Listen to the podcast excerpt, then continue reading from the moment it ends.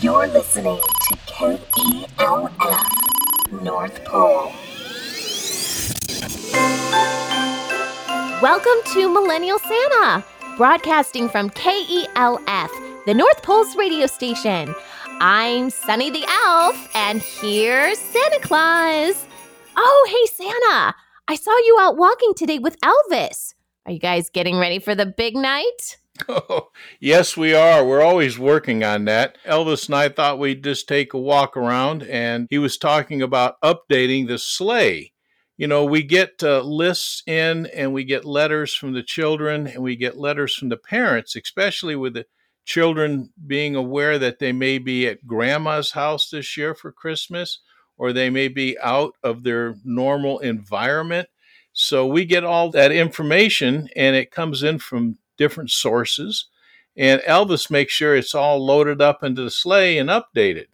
So we don't miss any of the children. And uh, so that's what we were doing. We were having a moving meeting. a moving meeting. I like that, Santa.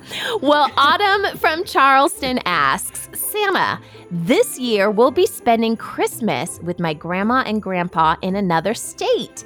How do you know if we're not going to be home on Christmas Eve? Well, thank you, Autumn. You know, I know you have heard me talking about the scout elves, and I know you've you heard about the elves on the shelf. They have many duties besides sitting on a shelf.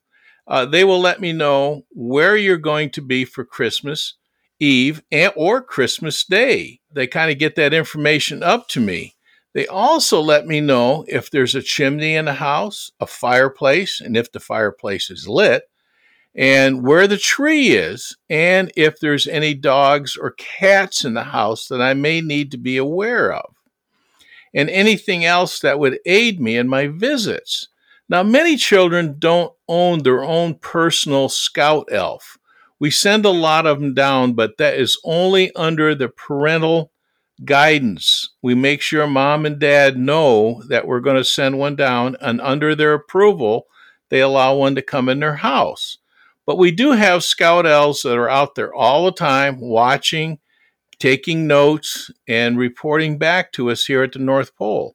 Not necessarily if you've been naughty or nice, but uh, what things are like around the house, if there's construction on the roof or something like that, or like you said, you're going to be spending uh, Christmas with your grandma and grandpa. So we know all those things, and that's why I have the Scout Elves so they can give me all that information.